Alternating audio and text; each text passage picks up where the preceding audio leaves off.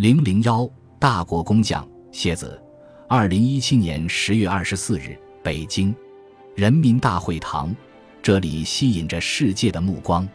这是一个特殊的历史性时刻，亿万观众通过电视直播、门户网站、手机软件等各种渠道，热切关注中国共产党第十九次全国代表大会的盛况，关注着作为中国共产党政治宣言和行动纲领的十九大报告。习近平总书记宣布，第十九届中央委员会和中央纪律检查委员会已由党的十九次全国代表大会选举产生。会场内响起长时间的热烈掌声，热烈鼓掌的人群中有一个年轻代表，身着明灰色的工装，显得格外精神。他的代表证上赫然印着央企职工代表杨浪。杨浪的身份是中车集团滨江轨道客车有限公司的一名高级技师，这是他人生中第一次参加如此高规格的政治会议。全国八千多万党员中，仅选出两千二百八十名代表。央企代表团共有五十三个名额，他十分荣幸地成为其中一员。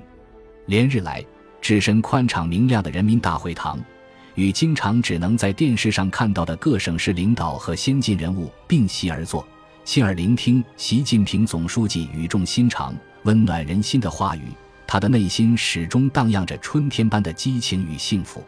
他从未感到自己的身心与伟大祖国靠得如此之近。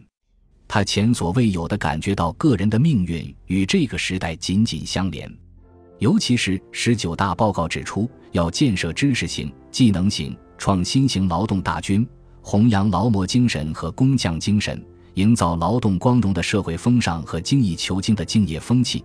他觉得特接地气，因为他深深知道，正是靠着这种工匠精神，才有了滨江轨道客车有限公司的今天。自己才能走进神圣的人民大会堂。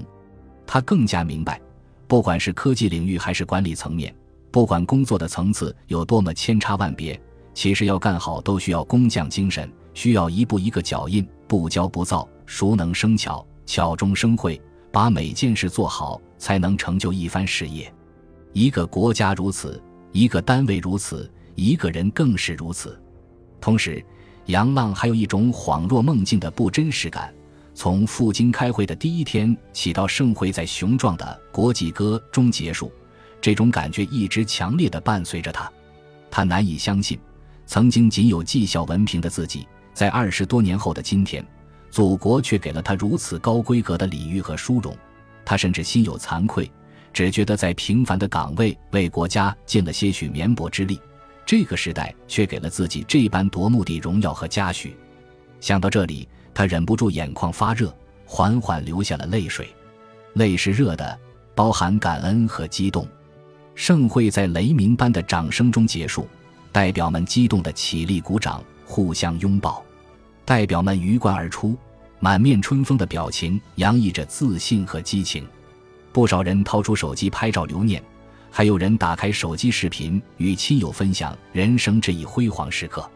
杨浪再次环视金碧辉煌的大厅，望望兴奋的人群，再望望神情庄严、精神抖擞的礼宾，依然感觉像是在梦境之中。这时，杨浪的手机响了，电话是公司文化部新上任的徐主任打来的，问他会议结束没有，说已在酒店等他。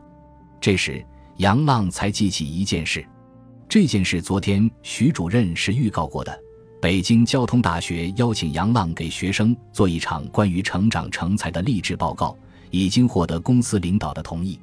回到十九大代表们下榻的酒店，徐主任带着校方人员前来接驾。来人戴着方框眼镜，是一个文质彬彬的中年男子，站在那里微笑地看着他。见杨浪并没有认出自己，中年男子推了推鼻梁上的眼镜。怎么不认识我了？你是侯明杰？杨浪张大嘴巴，诧异的问：“不是我还有谁？来吧，老哥们儿，拥抱一下。”侯明杰张开双臂，激动的说。杨浪站起来，左右看了看，压低声音说：“明姐，你现在可是正厅级副校长，这样合适吗？有什么不合适的？兄弟情还论级别？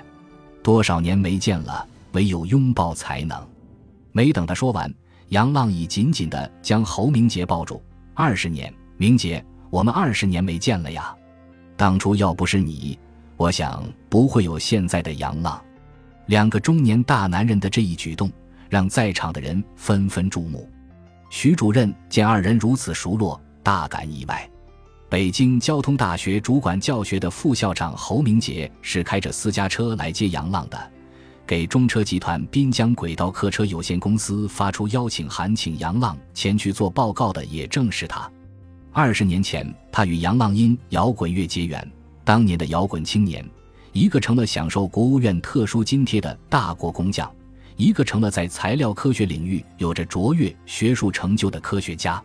命运的轨迹就是如此的奇特，用现在时髦的话语来说，就是一切皆有可能。在车上，杨浪与侯明杰一起忆往昔峥嵘岁月。快到交通大学门口的时候，侯明杰神秘地说：“你今天真是来巧了，待会儿见着几个人，准让你吓一跳。”停车，我想下车看看。杨浪没有询问侯明杰待会儿能见到谁，而是要求下车。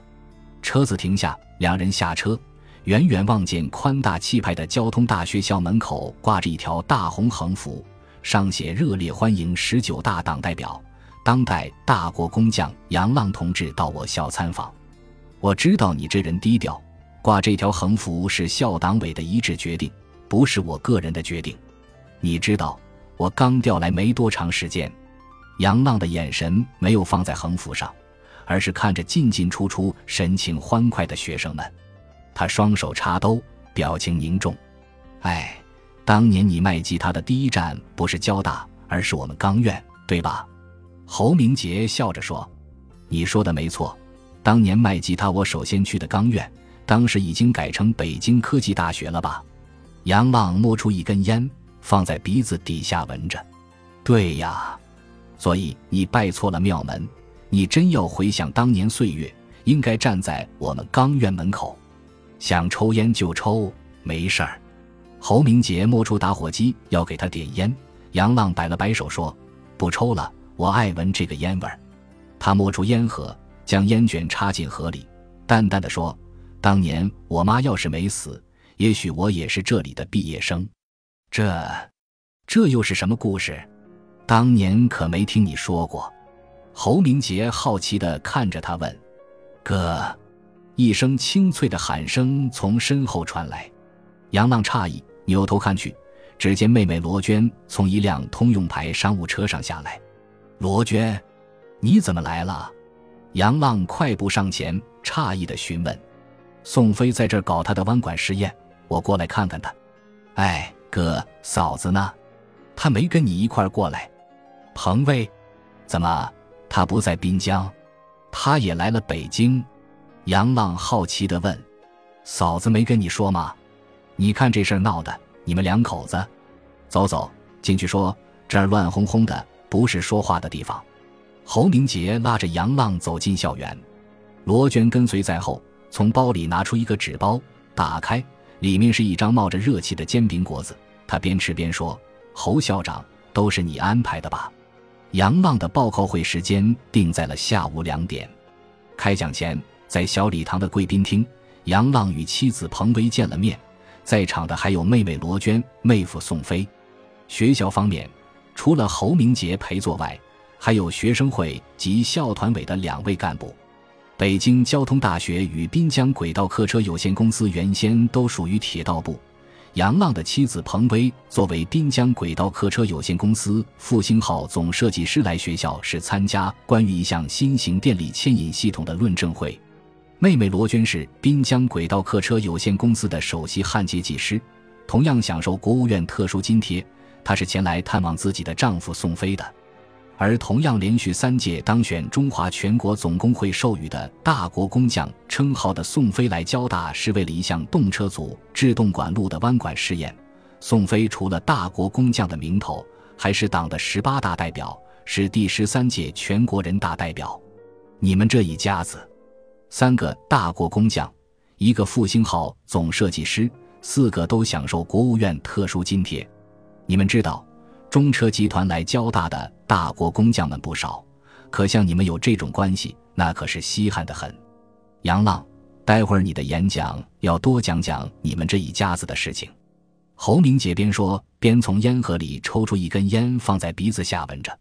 学生会的干部掏出打火机要给他点烟，他摆摆手说：“我现在学会了一招，烟要闻着才香，点着了那就是污染。”众人笑起来。小礼堂门口，学生们鱼贯而入，不少学生围聚在一块大幅广告牌前观看。广告牌上是杨浪的大幅肖像，以及关于他的文字介绍：十九大党代表，第十三届全国政协委员。享受国务院特殊津贴，连续三届中华全国总工会大国工匠称号获得者，连续三届全国五一劳动奖章获得者，中车集团滨江轨道客车有限公司高级技师，全国道德模范。小礼堂内传出侯明杰的声音：“下面让我们有请中车集团滨江轨道客车有限公司铝合金分厂高级技师杨浪师傅上台演讲。”小礼堂内座无虚席。就连过道两侧都挤满了学生。杨浪走上台，身着滨江轨道客车有限公司工作服的他，冲着台下深深的鞠了一躬，掌声雷动。杨浪的神情略显紧张，虽然这些年婉拒了太多的类似演讲，但是有些推不掉的报告会与演讲还是让他有所锻炼，所以他并不出这样的场合。但是今天他却有些紧张。他不明白这种紧张为什么会让自己的心萦绕着一种莫可名状的伤怀，是因为昨晚梦到了妈妈吗？也许是，他说不清。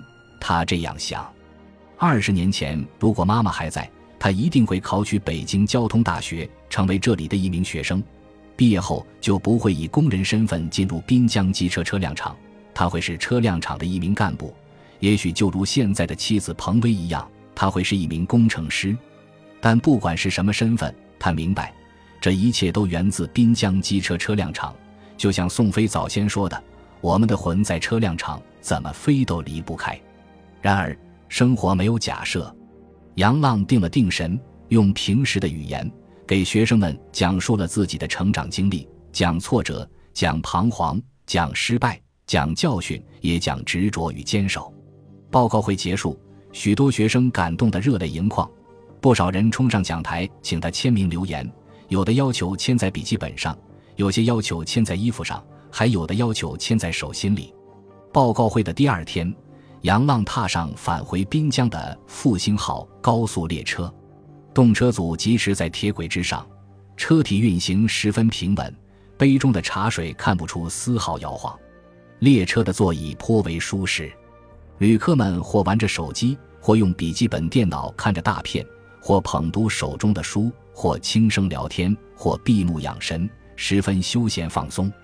车窗外的绿树、河流、田野、村庄和城市快速地向后移去。